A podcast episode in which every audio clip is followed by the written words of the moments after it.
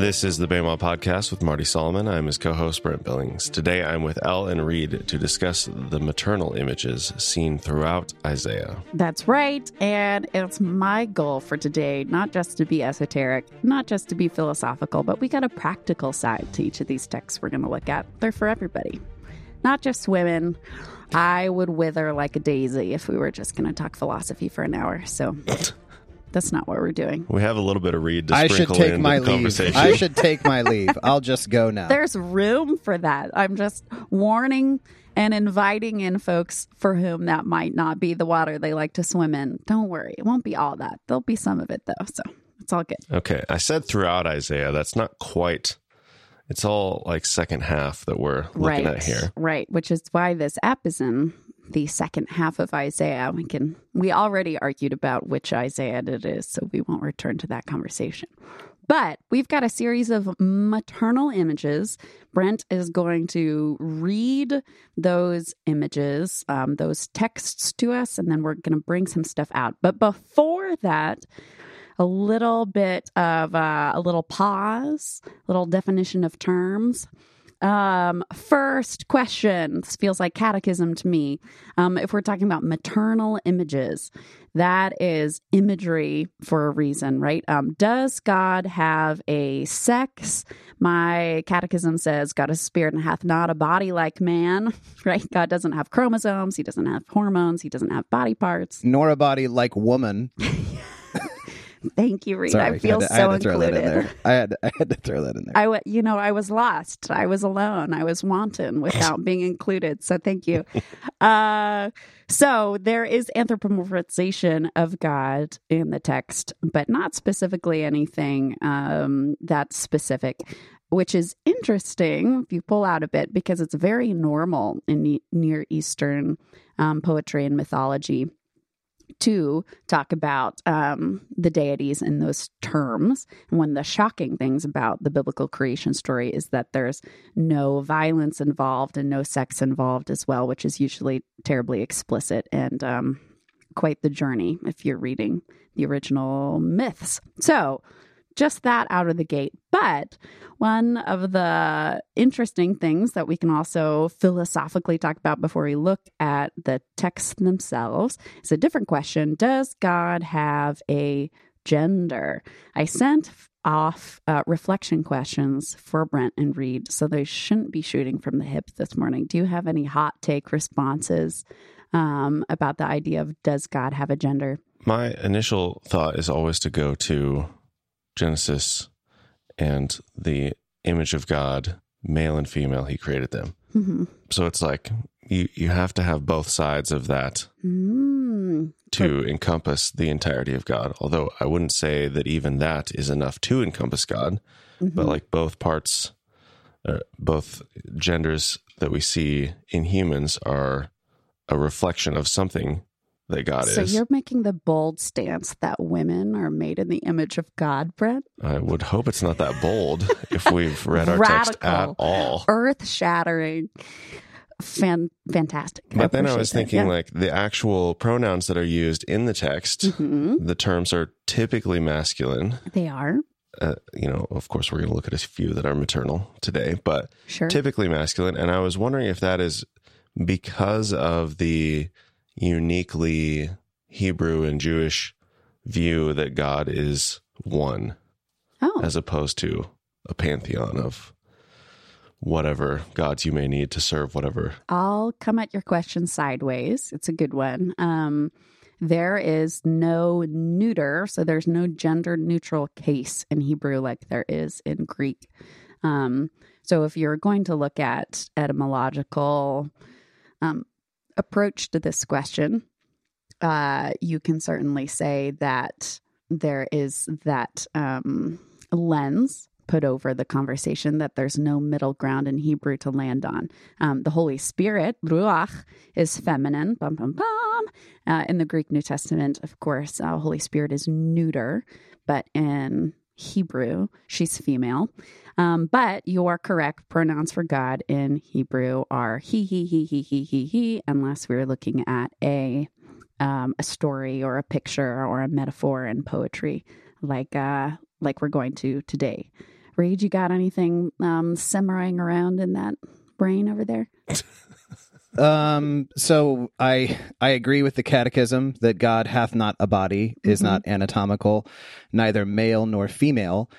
Uh, when I think about the idea of God being like, does God have a gender? Is God masculine or feminine? Mhm. Um, to me, that just begs more questions because masculine and feminine are, I think, kind of always culturally defined. And so, what? Tell tell me what you mean by masculine or Right. feminine. Right? And are we say so when we say like is God masculine like is God uh you know rough and tumble like boys are supposed to be uh Right. or is God like gentle and nurturing like girls are supposed to be Mhm. uh Mhm. I would I yeah like yes to all of it like and if you want to call it masculine that's fine if you want to call it feminine that's fine those those ideas are pretty culturally encoded so Right. Yes. The internet did tell me last night that um, women are better students because women like to sit and obey specifically. it's good to know. Good to know, internet. Thank you for telling me that. Um, I mean, honestly, I could use a little more sitting and obeying out of my boys, but I was going to say, as a father of only boys, I can say that they do not sit and obey, and so internet must be true Oh, on this one. obviously, yes. Uh, I'll let you know when my daughter grows up exactly how uh, how my anecdotal data pans pans out. Um, however, there is a little bit of wiggle room in both of God's names. Um, Adonai is a title, right? It means Lord. Um, it's a patronage term, but the two main names for God are Yahweh and Elohim, and there's ambiguity in both words for God's name. So El, I thought it was Elohim. Here, I thought you had peaked. You had peaked last time with the six pillars of Hellenism, but now we've got Uh, you just you just bring out the best of me, Elle. ah, perfect. See, that's why I come over. Um, okay, I'm gonna need to recover. what do you think, Reed? Did that did that work for you at all, or is or are my jokes only good for Elle? I'm not going to lie. Uh, your actual audio cut out at the second that you made whatever joke It's you made, so he I don't was actually. trying to me to I- revel in the glory of how much I was laughing at it. So, yeah, Elohim. Oh, okay, okay. Uh, that gets a wah wah. I, I loved it. I'm I'm 100% there. Okay. Back to the ambiguity of God's names here. The Yud, the Yah at the beginning of Yahweh is a masculine prefix. It's a masculine prefix we see in future tense, right? Because God's name has to do with will always be, right? When he's talking to Moshe.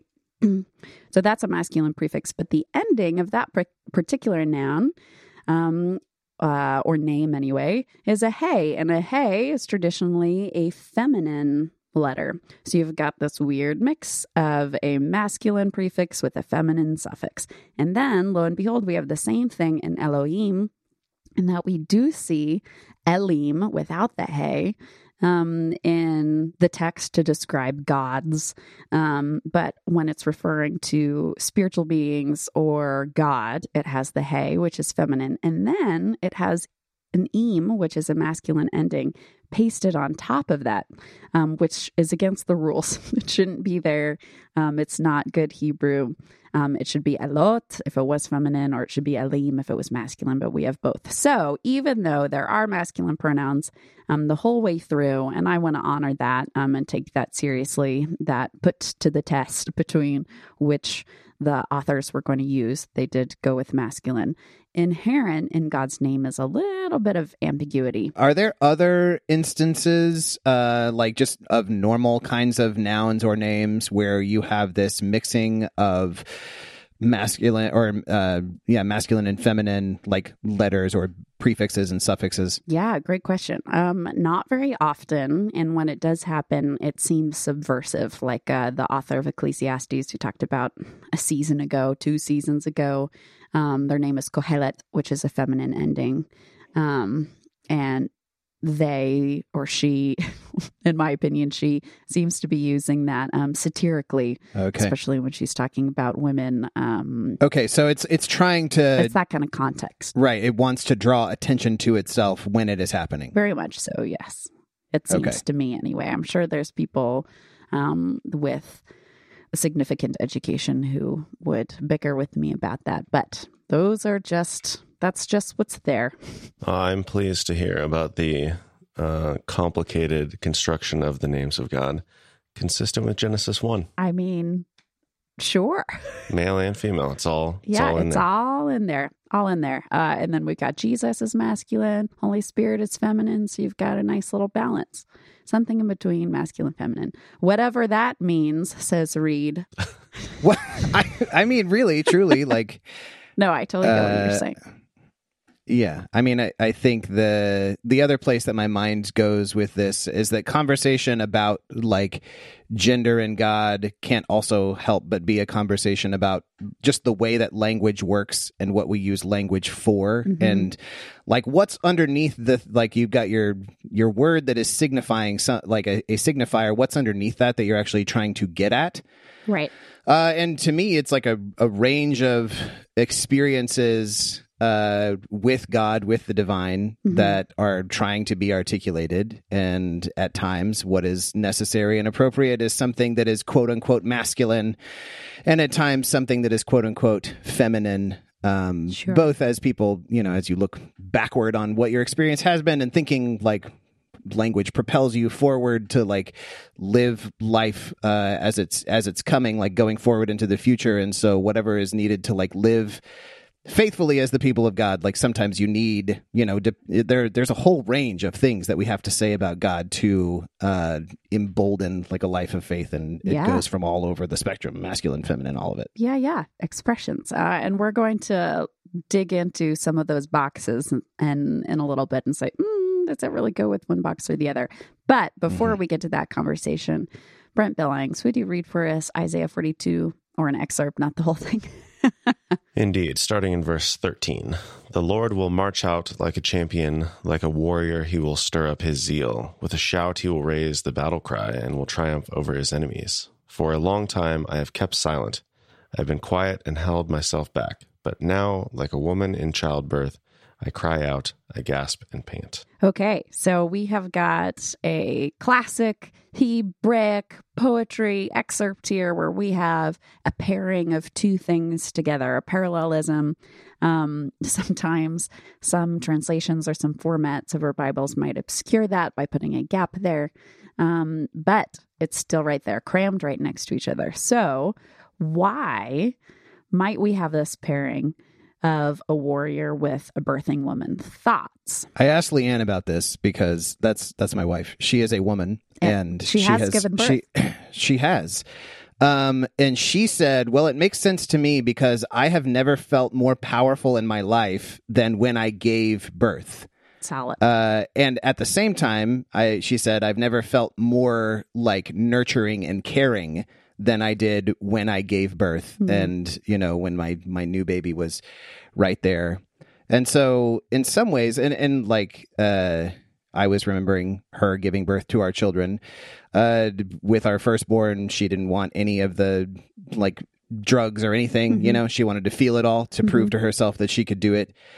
And I will tell you that like there is something that is very primal and raw and tough about that experience Mhm. like you know what I'm saying? And so like maybe like there is definitely uh some interesting contrast in a warrior uh stirring up his zeal and a woman giving birth. And I think there is also uh some some interesting similarities uh that those things are complementary as well as contrasting. hmm hmm I like that. Yeah, Maggie made the same decision to have our first without any drugs or anything. And yeah, I would say the the shift from the you know, the warrior stance and then that moment of birth and then that immediate change. Like the fact that these are back to back makes perfect Mm. sense in that context. Mm, yeah. Ooh, I like that. I like that, Brent. Ooh, good stuff. Okay, I'm totally there with you guys. Totally agree. Um, making a little bit of space that everybody's birth story is different, um, and everybody experiences that moment differently. Uh, however, a couple other things I want to draw out from what you guys said. La- lauding. I always want to say lauding, but it's lauding your wives. Just beautiful.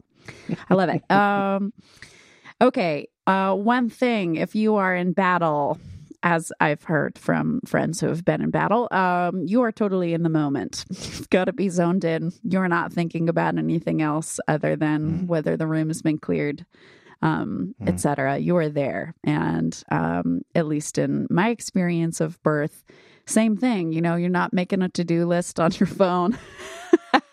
Past a certain point, anyway. I uh my last experience watching some watching some HBO, chilling out for quite some time, but um not uh not at the end there. At the end there you're totally in the moment, totally present. And then I like what you um mentioned there Reed about there is some contrast as well, right? Because a warrior is risking life in order to defend life.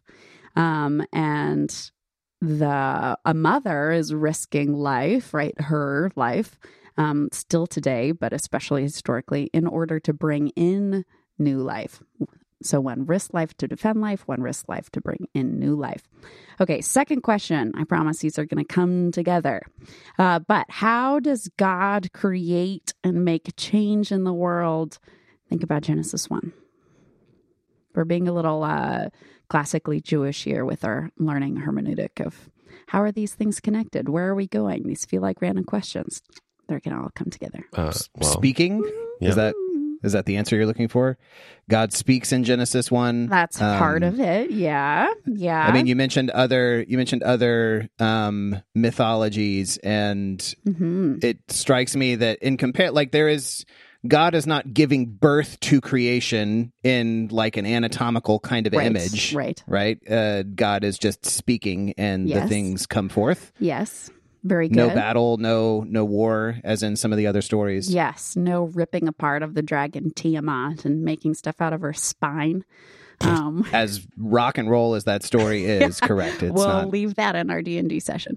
I mean, if we Um, think of the warrior imagery, the sword separates things, and then the new life fills things. Ooh. Maybe Okay. Okay. Oh, interesting. Uh, how does Adam specifically get formed? I guess Adam is Tiamat in that version because he does get a rib ripped out, but it's it's gentle-ish. but how does Gentle adjacent. gentle adjacent? Yes, the word for uh, a fell asleep there is like a heavy sleep dropped on him like an anvil. So it's not that it's not that gentle. God didn't like sing him a lullaby and tuck him in.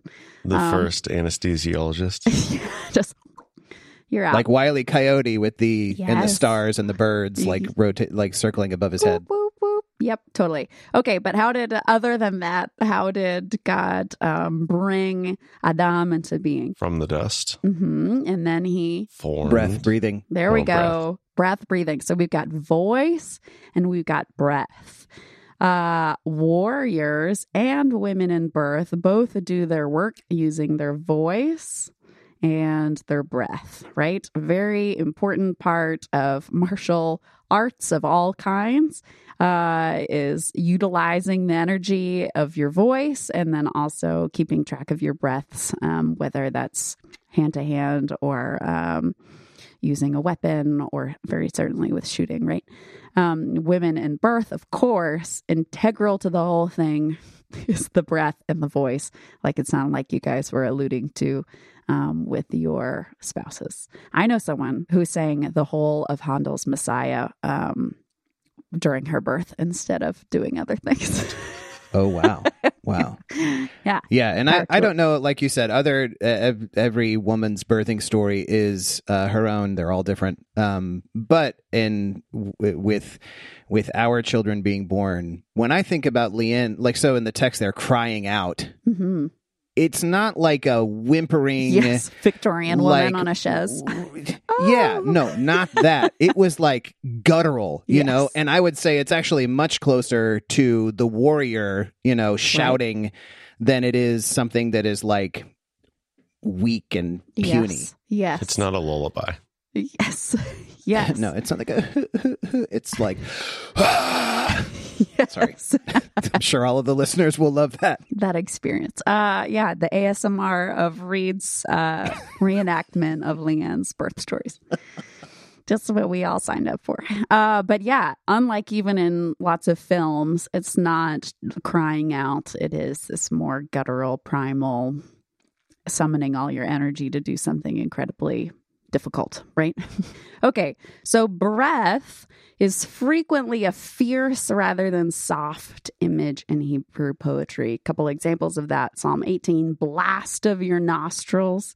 Isaiah 30, his fiery breath lights a pyre. Um, earlier in Isaiah 42, even, so the same passage we're looking at, breath withers and wilts plant life and kingdoms. Um, even the KJV says uh, instead of I cry out, gasp and pant like the NIV does, it says I will destroy and devour at once, which is pretty different. Um, so we might think of breath in a different way culturally as a soft thing, like oh, we're bringing Adam to life, ha, you know. But That is interesting because that is actually how I have typically pictured this scene is something like quieter and more intimate, Right. Uh, where God breathes, and I I like that image, but I think it's it's adding a whole new angle to think about it as what if it is this gale force kind of breath as Yeah. opposed to like a sweet nothings kind of Right. breath. Yeah, I Yeah. love it. I love both of those, but um I love that idea. Uh okay, so she is here placed with the warrior. This uh, maternal image is placed with the warrior because of the power of the voice and the power of the breath. Um there is, if we're going to get practical here, um, something mystical that we just might take seriously about the use of our own voice. If God creates the universe by speaking things into being, and Jesus also, when he's on earth doing wild stuff, he just says it. Um, you know, if he's healing people, he's not like, okay, here's a 12 week program. You have to come back to prayer night every night. Make sure you do all this stuff first, and then, like, we'll make a little more progress.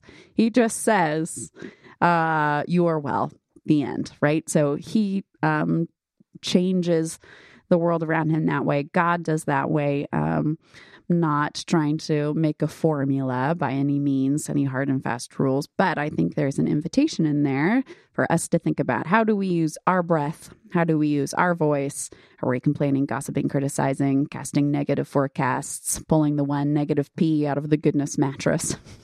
Or are we praying, praising, encouraging, speaking life over ourselves and others? Because that is how God creates, and that's how Jesus worked. Right? Lazarus come out. I think about this when I think about wedding vows. I actually Mm. often talk about this when I officiate at weddings, and I think we we kind of know this that like when we speak away and this works for all kinds of promises but i kind of think of the wedding vow as a particularly sacred kind of promise where you are creating something new you know and sometimes people ask me like well when are when when people get married when are they married you know is it like do you have to sign a piece of paper and then you're married or whatever it is? It's when it's filed with the state, actually. That's the right most when important. when when the recorder of deeds has received within 14 days the signed marriage license from the officiant yes. uh, but to, for me, it always goes back to when you speak this language in this way. Now you have like now there is this family, and before there wasn't, and now there is,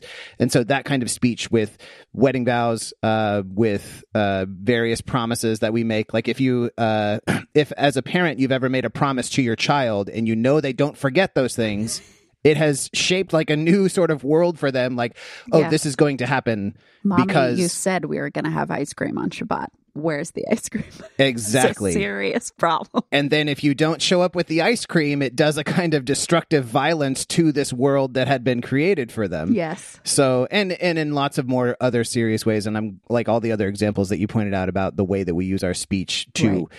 Like the way I think about the way that teachers and coaches uh, Mm. that I've seen use their words to bring out something new in my child, Mm. you know, and now there is this new confidence or this new spirit or this new, you know what I mean? yeah. And vice versa, how things that a coach or a teacher or a parent said to you decades ago Absolutely. still lingers in the back of your mind. Um, and that person probably doesn't remember that they said that thing and it was probably in a moment that it went by. But how can we, Mhm. Book of James style, have intentionality um, in our mouths, right? Yeah, I've had more than a couple of students who I have pastored through dealing with that kind of woundedness from Right. coaches in high school sports. Rough. Ugh, it sucks.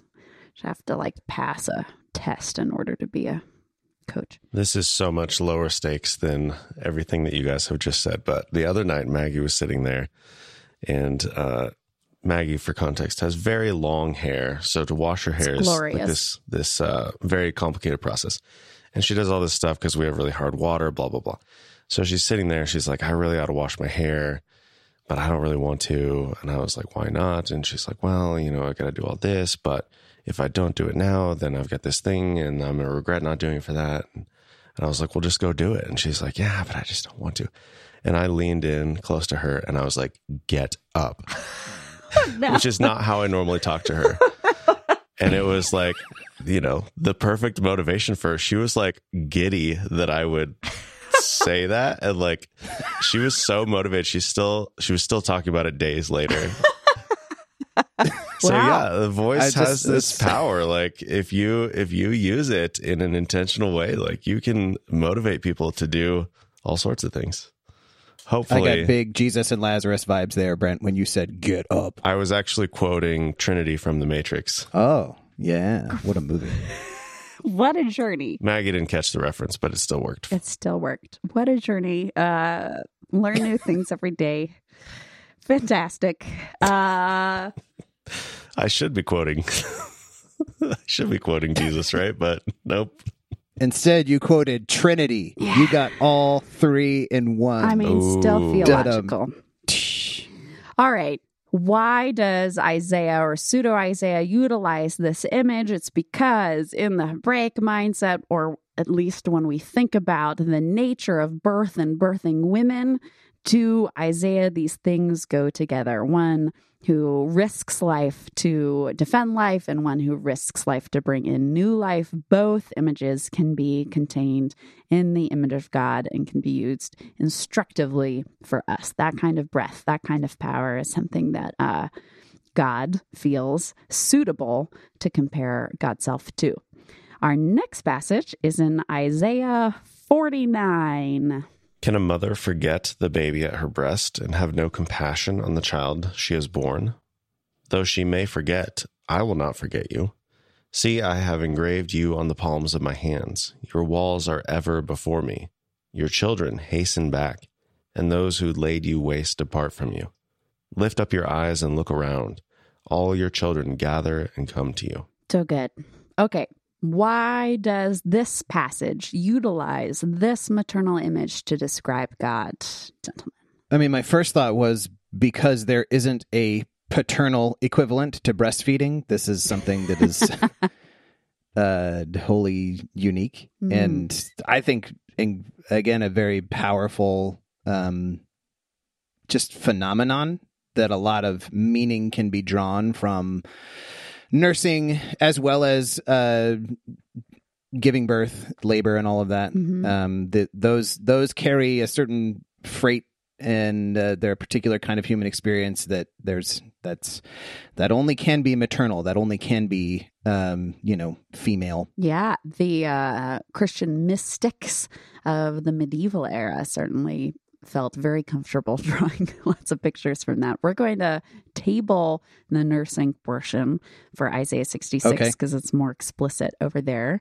okay Um, but I still appreciate it. Um, still good.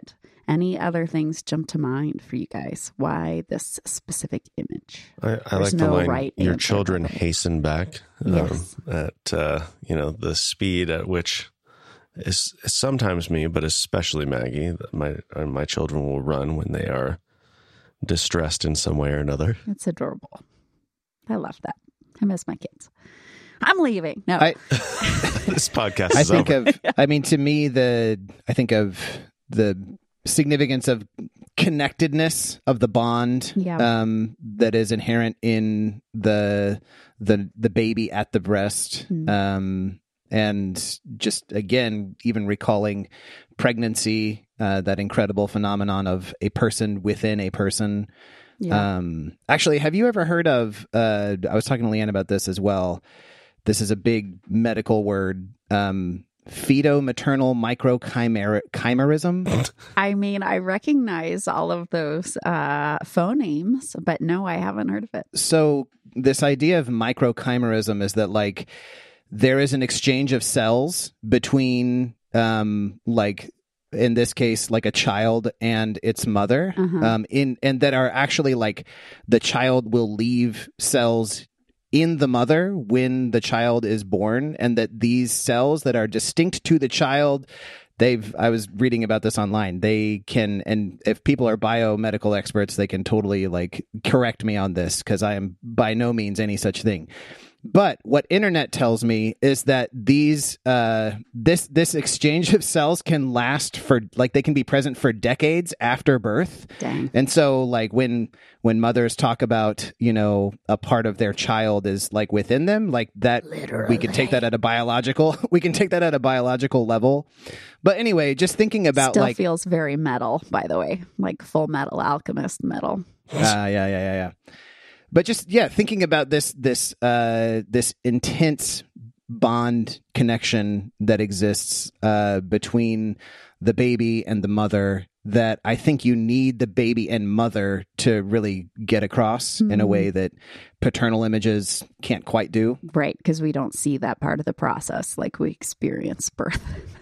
Mhm. For sure. Yeah, Yeah. I love all that. Um, I think God is described in this passage as fierce, committed, warm, affectionate, a biologically ingrained love, which no amount of baby poop can reverse, right? That's just like in the DNA.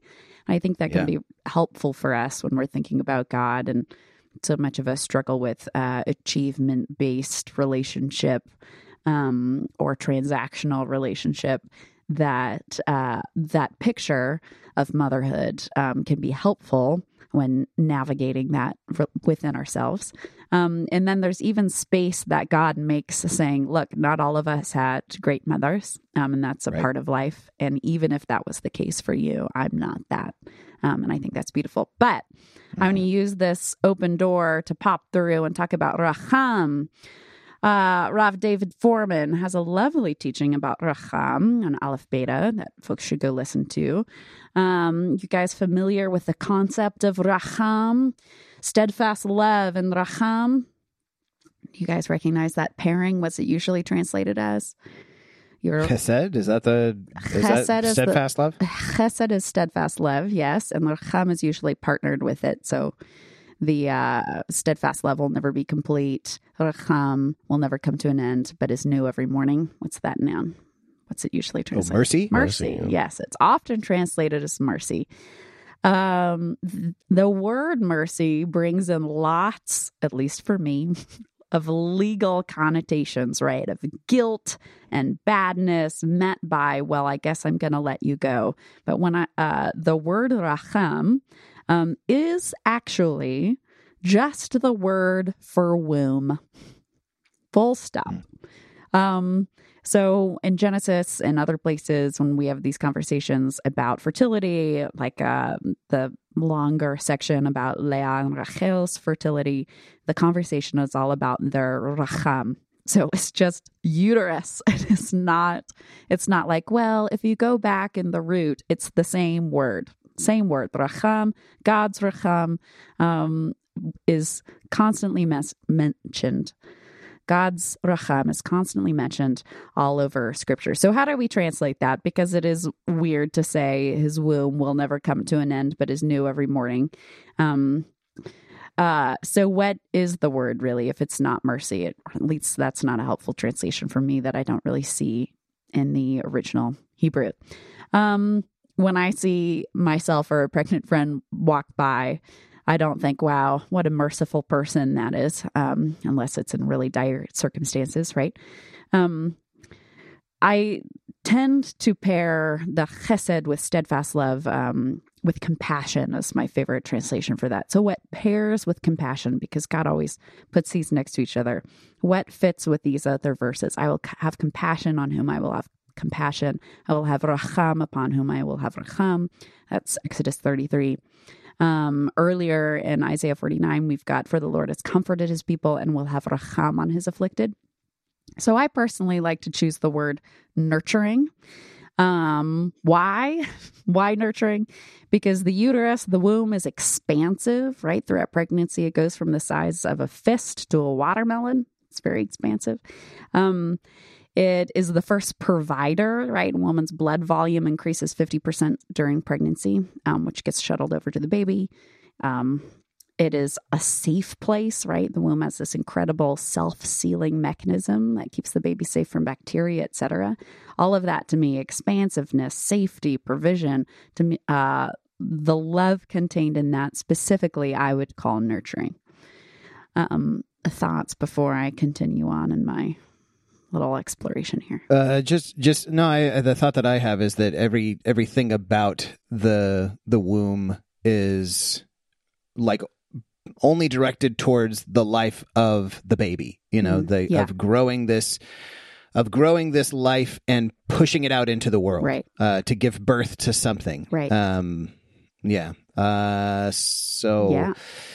Yeah and that it is like you said constant unceasing in its work to do this it never stops doing its work even like when the mother is sleeping or resting like the the body always will keep uh you know funneling all of those nutrients in and all of the blood and the oxygen and everything that is needed Even at the expense of the mother. Um, yeah which some of us experience more than others.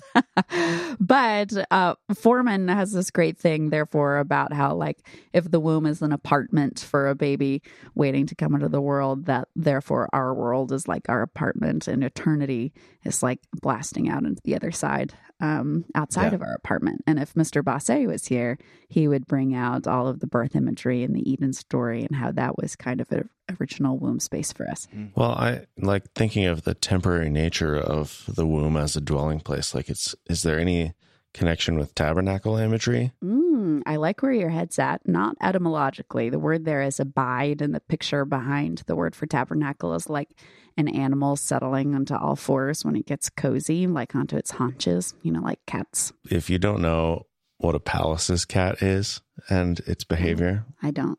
I'll put a link in the show notes for a little video to show you what it does. I'm not a cat person, but I I'm will. not either, but this behavior is kind of hilarious slash cute, Oh. depending on your perspective. Okay, well, I'll look forward to it.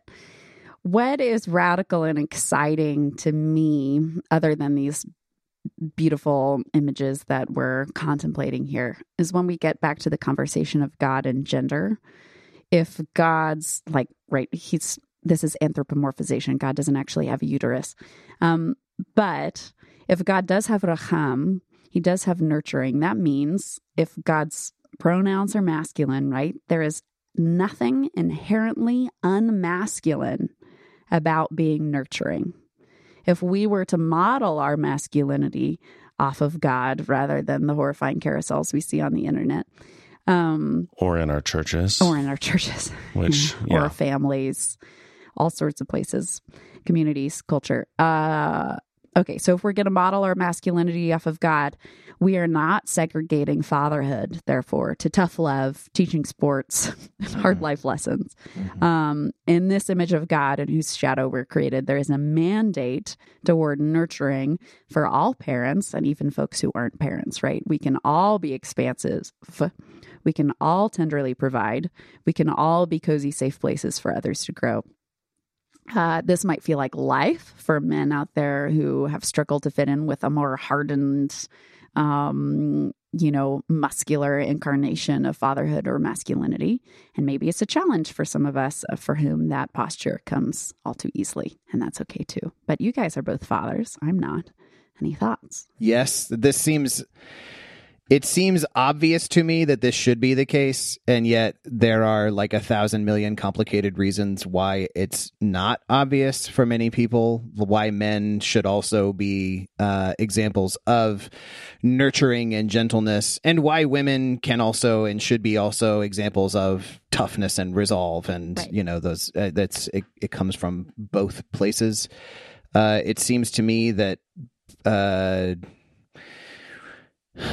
Th- there's a potential for uh, this is maybe uh, too much of a sidebar, but potential for like things to really break down interpersonally for men and women when one is supposed to only be this thing or is supposed to do this all the time and the other one is expected to do this other thing all the time um and instead this idea of like the two leaning on each other and yes we all have differences in our personalities and our temperaments um but being able to both like balance out what may be like weaker in your partner but also like not just like you're you're balancing and also you're helping to encourage and grow that in them like we become more Right. like one and I in, in healthy marriage relationships I think there is there there there ought to be ways where we are learning and growing from one, One another, another. where I am becoming more like Leanne and Leanne is becoming more like me um yeah, totally. And then you start to look like each other as you age, right?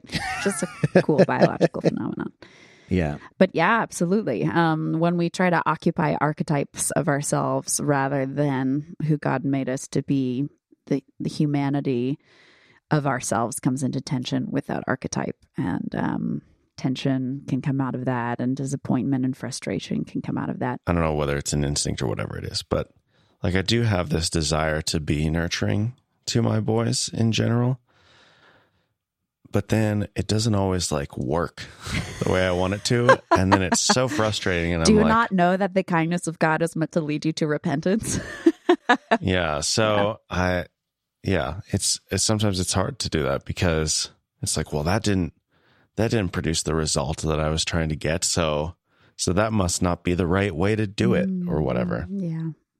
You know, maybe your kids remembering you being nurturing is more important than the result that is occurring at the moment. Just an idea. I mean, I agree with you. It's just difficult to remember that in the moment sometimes, Absolutely. slash most of the time. Slash most of the time. Okay, well, let's look at our third image together. Unless Can I say got one more thing? Yeah, Sorry, totally. I, I did. Uh, this uh, when I think about fathers and mothers and who ought to be what, um, I think about. There's a passage in uh, First Thessalonians, um, I believe it's in chapter two, where um, Paul is saying, uh, "We were like mothers among you, and we were like fathers Mhm. among you." Um, and there is like a kind of stereotypical division of like a mother with nur- who is nursing her children we cared for you um, and then as fathers we encouraged and we exhorted you to Mhm. walk in a manner that is worthy um, but th- the point here is that both of those are being embodied in the same person like so if you think of those traits as masculine and feminine if you think of like i'm going to teach you to walk in the right way as a man thing and if you think of i'm going to nurture you as a woman thing uh, those things are still both residing in the apostles' ministry there. Uh, so it's not like, well, because this is a masculine uh, trait, only men, or it's only men who should do this. No, it, whether you can, again, you can call it masculine, call it feminine, but both men and women can embody both of those things, and I think should strive to. Thank you. Fantastic. Yeah. Last image here Isaiah 66. This is a very like just sitting at the table, having a cup of tea, having a cup of coffee with Brent Reednell, thinking about parenthood. Okay, here we go. Mm. Hear that uproar from the city. Hear that noise from the temple. It is the sound of the Lord repaying his enemies all they deserve. Before she goes into labor, she gives birth. Before the pains come upon her, she delivers a son. Well, that's a that's a, a twist. Yeah.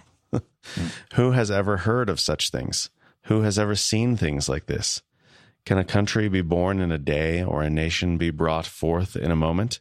Yet no sooner is Zion in labor than she gives birth to her children. Do I bring to the moment of birth and not give delivery, says the Lord? Do I close up the womb when I bring to delivery, says your God? Rejoice with Jerusalem and be glad for her, all you who love her. Rejoice greatly with her, all you who mourn over her. For you will nurse and be satisfied at her comforting breasts. You will drink deeply and delight in her overflowing abundance. For this is what the Lord says I will extend peace to her like a river, and the wealth of nations like a flooding stream.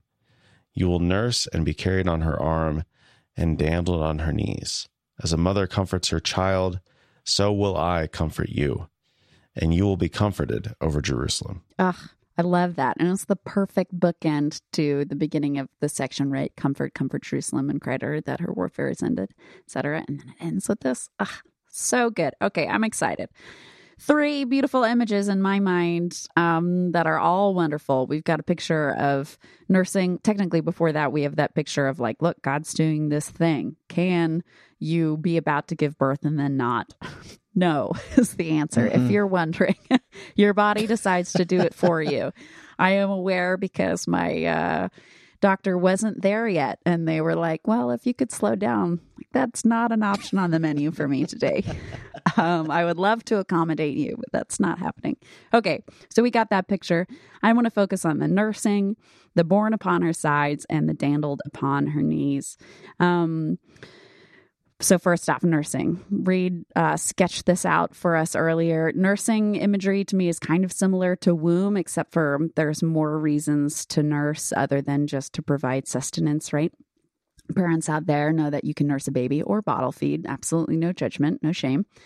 To Sometimes you don't have a choice. lots of times you don't have a choice. Yeah, to uh, but you can nurse or feed a baby to calm them down, to comfort them when they're upset or afraid, to help them find rest and go to sleep, even just to connect with the baby and experience closeness, right? That's something they try to do now um, as soon as the baby is born for a reason. Uh, I, I love imagining God that way, that God wants that withness with us, which is similar to the next image, that born upon her side, right? Baby on the hip, where mom goes, the baby goes. Um, we just passed a year with our second baby, Aoife, and we just passed the milestone um, where she doesn't have to be like with me constantly for nursing. And it's um, kind of amazing and kind of sad all at the same time. But that kind of closeness, it's such a sweet season because the baby is, you know, in a carrier or a wrap or on your hip. And there's so many forehead kisses and cooing and all these things constantly. There's nothing impressive that the baby is doing, right? They got big poops and that's about it. Uh, they're not even smiling for a long season. So there's Their heads are just rolling every which way if you don't support them. Right.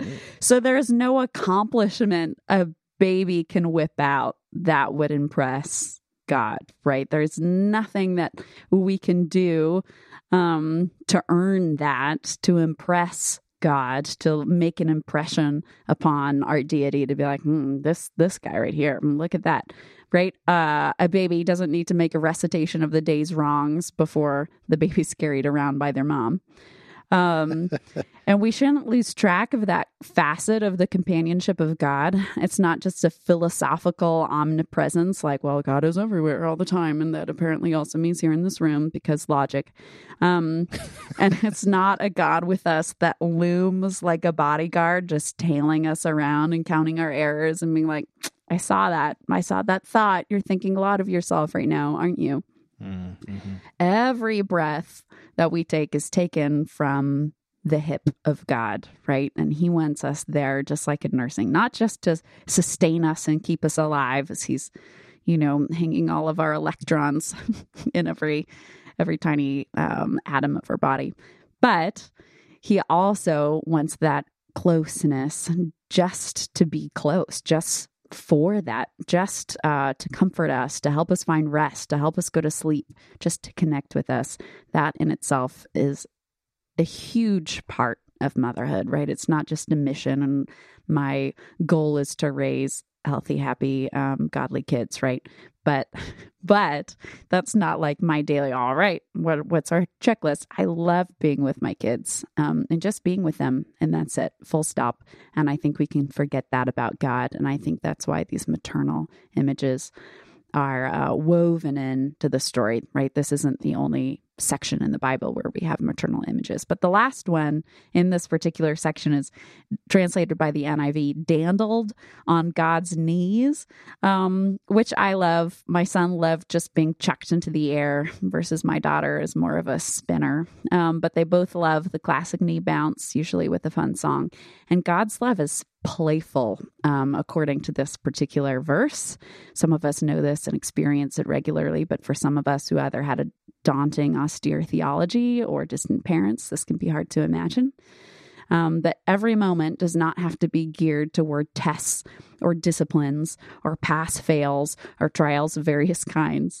Um, it can just be play and being with God and laughing with God, not in an esoteric peace or an absence of anxiety, but joy is a natural accompaniment of the withness of God. So here's the application, which might be a challenge for a lot of us, um, especially if we enjoy the BEMA podcast and therefore might just feel fine and dandy keeping things in the intellectual or worse, philosophical realm.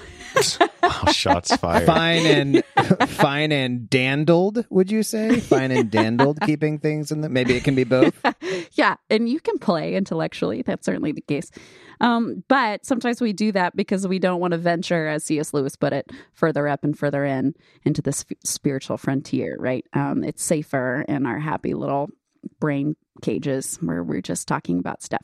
So can we be people who yet who say yes to being open to and even pursuing being provided for, comforted and calmed by the metaphorical nursing of God? Can we find rest and sleep in God's arms? Can we enjoy the withness of being carried on the hip of God? Can we while away time being delighted by the playfulness of God? Can we choose to believe that He wants to spend time with us in that way and that He has marked us to receive it? The end. That's the invitation. I was just that's a that's a really good invitation. Uh, I was thinking about you know this idea of like God's got an army and we are like soldiers in God's army. We're a bunch of then I, toddlers. but but then I was thinking about what if we were babies in God's nursery, you know? Like what if we what if we made songs about that and t-shirts about that? Uh I think I think I would get some delight in that for sure. Yeah. A thousand percent. Yeah, that's really good. I think uh I love the there is like a a really good and benevolent like and I use this word in a positive way like condescension Yeah. in the way in the way that like a mother condescends to her child like you were saying uh we don't have to recite some incredible soliloquy to be to impress. And and beyond that even just the little coo that a baby gives will like the parents will give all of the attention to that and like oh my gosh listen to you you know? And Yeah. even the way that like at the end of the passage here it talks about god comforting as a mother comforts her child. And i think about the kinds of things that uh, parents and mothers comfort their children about. And you know a lot of them the response could be uh, you know, you need to just, you're fine, you're fine. And there's a time and a place, but also, uh, I, and I, I think we, though, some of us have a con- concept of God that is, it's always that time and place where God's response is always like, you're fine, toughen up, like, you know, Right. Right. and instead like it can be something even trivial and yet god can be comforting and you know just kind of feeling that out discerning god's presence and experience with god and that is it's important to think about both sides of that Yes. Yes. There's times when God's calling us to maturity, but that doesn't mean that it's always in this framework of like, toughen up. My son came running into my room this morning saying, Daddy took all my cars away. and knowing that George is not a vengeful deity, there's probably a reason for that, right? Uh, but I didn't lead with, like, well, what do you do, three year old, to deserve such a just punishment, right? I led with, oh no, what happened? You know? but it wasn't like, get out of my room. I'm Right. sure you deserved it. It was, Yeah. come here. That sounds really hard. Tell me about it. What can we do next time to make sure we get to keep playing with our cars? Okay, that does it for this episode. Marty will be back next week to close this entire series, but I think this is a good like supplementary thing to go back and consider some of the passages that we've looked at over the last couple weeks and consider some things that we didn't look at very closely or didn't look at at all. Like there's so much more in Isaiah to explore. So yeah, do do your own digging. Look at look at these images. Consider how they. I mean, as we talked about, there's so many different uh, ways that a birth story can go. There's so many different ways that parenting can go. All of these images are going to work in different ways for different people. So get in a discussion group or get together with somebody and like wrestle through these things. And maybe some of these things are actually not encouraging to you at all and they and they're actually more painful. And like how do you process through that? Like get in community and and work through that. So we'll have a couple things in the show notes for this episode. You can go to bemadiscipleship.com to find that. You'll find ways to get in touch all the things that you need are on the website so thanks for joining us on the BEMA podcast we'll talk to you again soon